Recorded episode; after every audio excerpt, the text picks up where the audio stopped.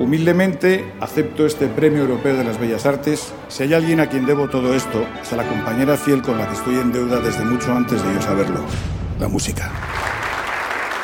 Vaya truño de discurso, ególatra y relamido. A mí lo que me extraña es que te hayan dejado entrar aquí con estas zapatillas. Me voy. ¿Cómo que te vas? Piensa que es una oportunidad de pasar más tiempo con la persona que más quieres. Tú mismo.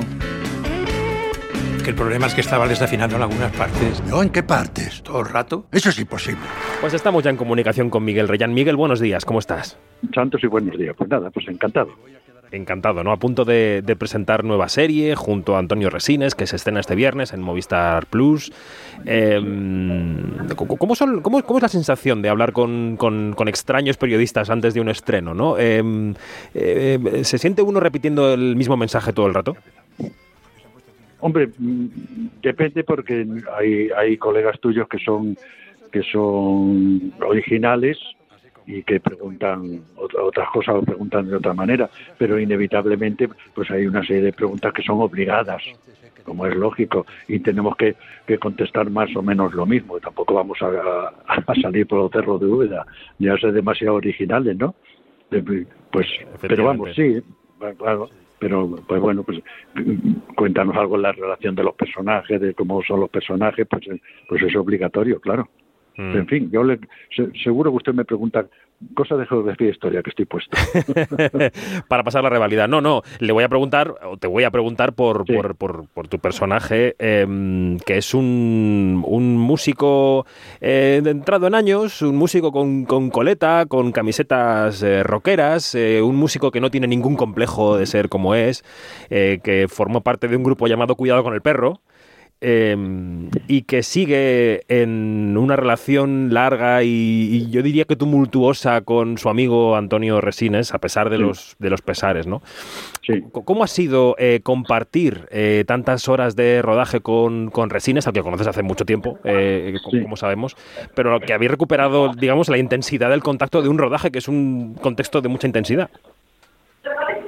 Pues sí, pero bueno, es una fiesta. Eh, mm, rodar, independientemente de que es un trabajo y muchas veces duro, tuvimos dos semanas nocturnas que fueron terribles, pero en primer lugar con, con Juan y con, con Álvaro, los directores, Juan Cabestán y Álvaro Fernández Almero, que son dos directores que son amigos, eh, y con Antonio, pues es, es que es una fiesta, porque trabajamos con disciplina, pero con libertad, de manera que los propios directores que son guionistas, en el momento del ensayo o de la, del rodaje se nos puede ocurrir algo y que lo incorporamos porque nos morimos de risa o, algo dramático o, a, o Antonio a mí de manera que estamos estamos relajados estamos en un ambiente de amigos y, con todo el viento a favor.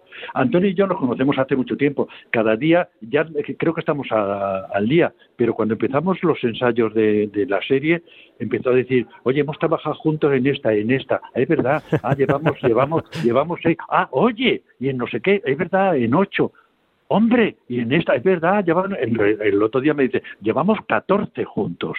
Pues aquí van saliendo, o sea que nos conocemos hace mucho tiempo, hemos hecho películas, meros teatro, hemos hecho películas juntos y, y, nos llevamos muy bien y nos entendemos estupendísimamente.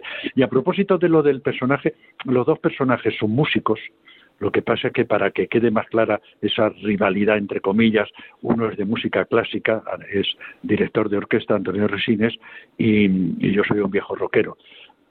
Hombre, obvio es decir que, yo, que el rockero dice que esa música que, dirige este tío que es un rollo que se deje de cuentos y el otro dice que esto que, que te hace ni en música ni en nada, que eso es ruido, claro porque son una pareja que se quieren mucho, que se necesitan, pero que se, llevan como el perro y el gato, aparentemente. De manera que siempre se están haciendo putaditas. Eh, los dos, los, dos se, llaman Rafael, pero él los Rafas. Es, Rafa, él es Rafa y este es Rafa, eh, yo soy Rafa y él es Rafael. Pero Rafael se llama Rafael López Müller.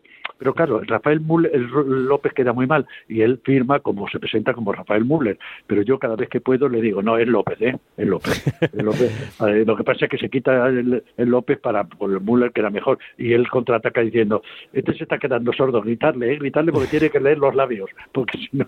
Te voy a confesar que de los, de los seis capítulos de la serie he visto cinco, o sea que me queda el final, tengo que ver cómo ah. acaba la temporada, pero de momento creo que he captado algunos de los mensajes que, que dejáis ahí, ¿no? En la pantalla. Por ejemplo, que, mm, que más allá de los oropeles y de los premios y de las carreras y de, los reconocimientos públicos, al final, Miguel, lo que nos queda en la vida son los afectos, son los que tenemos al lado, son la gente que te apoya cuando, pues eso, cuando tienes una operación chunga, cuando tienes un mal momento. Eso es un mensaje que se puede extraer de la serie, ¿no? Naturalísimamente, pero no te quepa la más mínima duda. Pero es, es más, eso es lo que recibes, pero lo importante es lo que das. Ya sé que parezco la Madre Teresa de Calcuta, pero lo, que te queda es lo que has dado.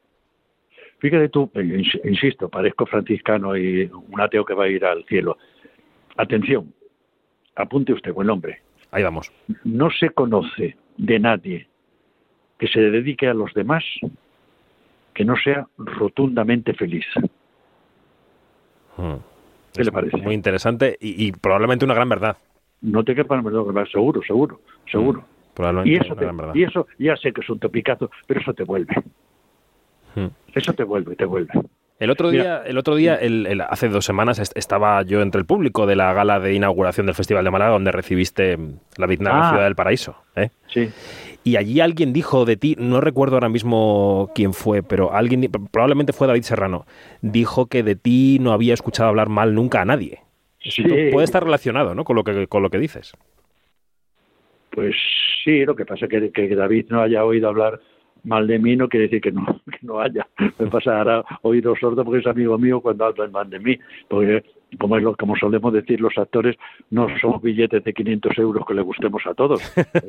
Lo, normal es que haya alguien que diga, yo cada vez que veo a este tío, que mal me cae. Porque además eso de, los, de las preferencias pueden ser inconscientes. De pronto yo tengo un amigo que dice que no soporta las, le ponen las, las chicas pelirrojas, y pero si está como un tren. Pero eh, es que le recuerda a una tía suya que era una bruja que la amargó, la amargó la infancia y eso se queda ahí. El gusto se conforma. Entonces tenemos unos gustos, unas predilecciones no gratuitas, es por algo. milagritos no, eso se va conformando. Entonces, bueno, tenemos preferencias y todo este rollo viene a propósito de, de, que, de qué, no, de que, de que, como hemos dicho antes, que, darse a los demás es una fuente de felicidad. Yo también pensaba que quizá, bueno, evidentemente no le puedes gustar a todo el mundo, pero sí ah, que si, vas, si vas sembrando durante una carrera con los compañeros, con los directores, eh, pues, eh, pues eso al final se acaba notando, ¿no? En un momento como en el que estás tú, Miguel. Claro, hombre, y yo supongo que Tomás José, por ejemplo, en mi caso, déjame mm, ver la media botella Adelante. Llena, llena en mi caso. Hombre, yo soy una persona optimista eh, intento ser correcto y, alegre pues eso pues eso eh, generalmente suma supongo que si tú y yo nos vamos a un bar y el camarero es un sieso y, saluda y te deja el café de cualquier manera y dices oye que tío más antipático y no vuelves Claro. En cambio, si es un tío en Catarcay, buenos días, que no sé cuánto, le, voy a invitar yo a un chupito de no sé cuánto. Le digo, oye, que tío más simpático, que bien, y no sé, pues, pues si está inventado, si no es nada nuevo no es nada nuevo. Sí. Efectivamente. ¿Y, y, cómo eres eh, con respecto a los directores y directoras que te han, que te han dirigido, eh, Miguel, en los rodajes? ¿Cómo, ¿Cómo es tu relación con ellos y ellas? ¿Cómo, cómo te gustan? Hombre, me gustan como a ti, pues gente normal, educada, simpática, con sentido del humor y sensata, inteligente y eso. Y entonces mi relación con ellos suele ser, suelen ser amigos casi siempre. Eh, y entonces, Hombre, como es lógico, no he tenido la misma relación con todos.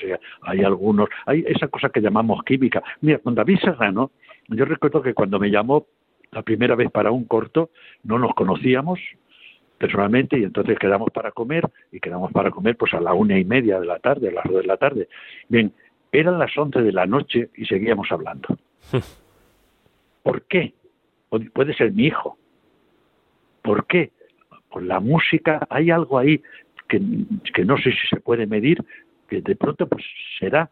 Y hay otros directores que dicen, hombre, no, no nos conocemos, quiero que hagas este papel, quedamos para comer y a las dos horas, hora y media, bueno, pues en Qatar nos vemos en el ensayo, adiós, hasta luego.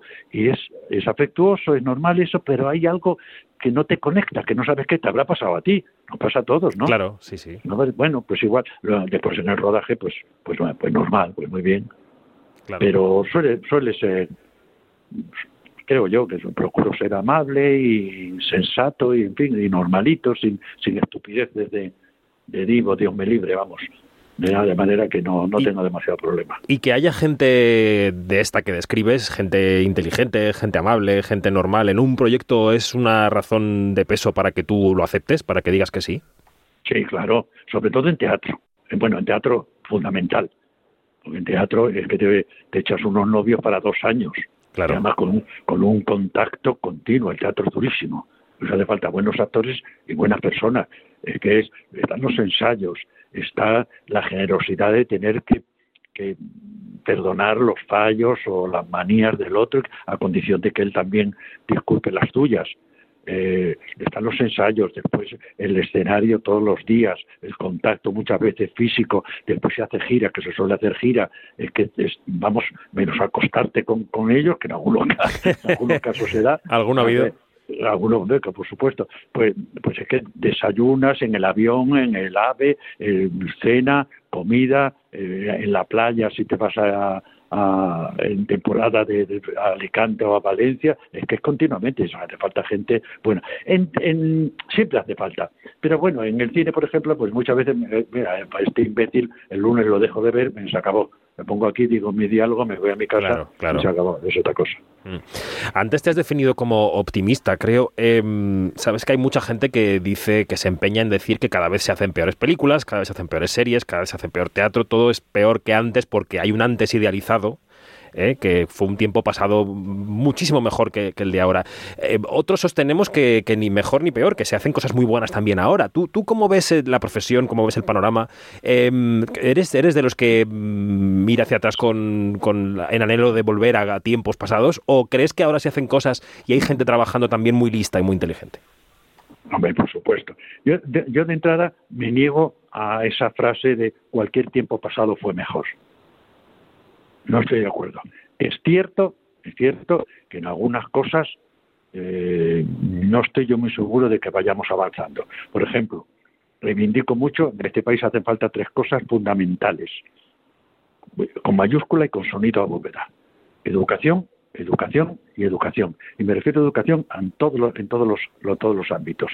En eso hemos cambiado para sí, Ahí estamos de acuerdo. Ahí estamos de acuerdo. Me refería al sector, ¿eh? me refería a la profesión ah, que ambos compartimos desde la misma trinchera. y, y después, hombre, eh, es posible que ahora eh, siempre han, han mandado los productores como es lógico, en el Hollywood de los años 40, de los años 50, años 30, y eso. lo que pasa es que los productores de antes eran auténticos artistas también la prueba está el cine que los han dejado. Ahora el que manda es el mercado. Y entonces, bueno, lo que se hace, a ver, ¿qué es lo que quiere el público? Pues Marvel, los cuantos superhéroes y, más. Eh, ahora, pues seguramente se hace mejor, mejor cine que nunca, porque el ser humano lo hace todo mucho mejor. Lo bueno y lo malo, atención, lo hacemos todo muchísimo mejor. Ahora, que se ha quedado las minorías nos hemos quedado, la minoría, me incluyo la minoría, mm, como apartado porque lo que manda es la mayoría en la música, por ejemplo. En la música también hay que tener en cuenta una cosa que supongo que estamos de acuerdo, es que está casi todo dicho y hecho. Sí. Es que es muy difícil hacer algo original. Cualquier en, música que he dicho, que es que si es que los, lo que llamamos música popular, o pop o rock o lo que sea, si es que hubo cuatro muchachos de Liverpool que en diez años dijeron, ay, ahí queda eso, y lo hicieron todo, lo hicieron todo.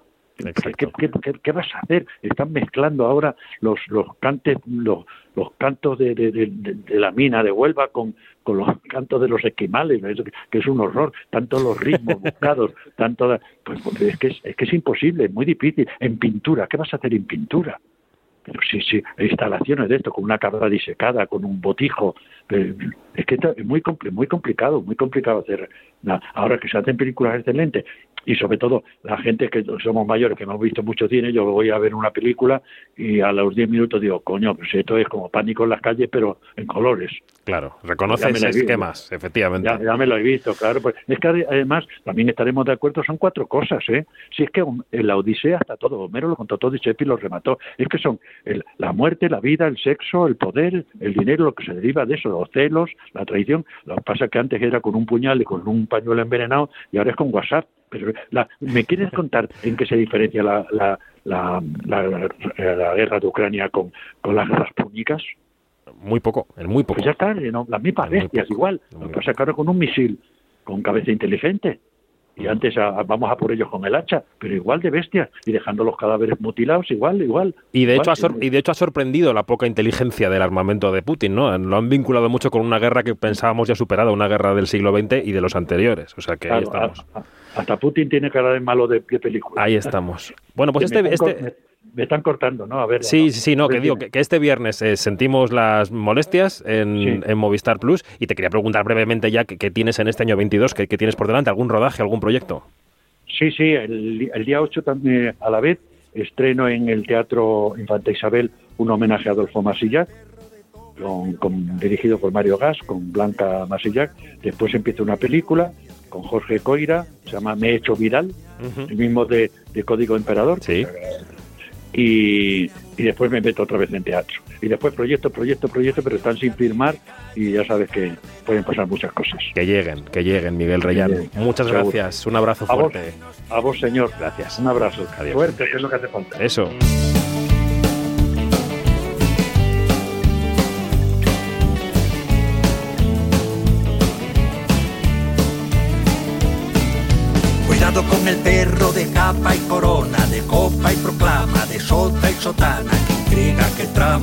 Prende la llama y se vuelve a esconder. Cuidado con el perro que quiere volver.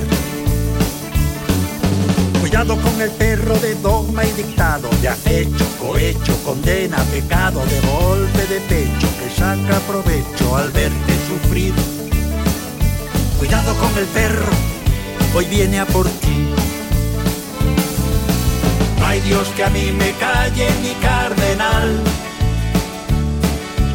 Cago en el que manda y nos quiere callar.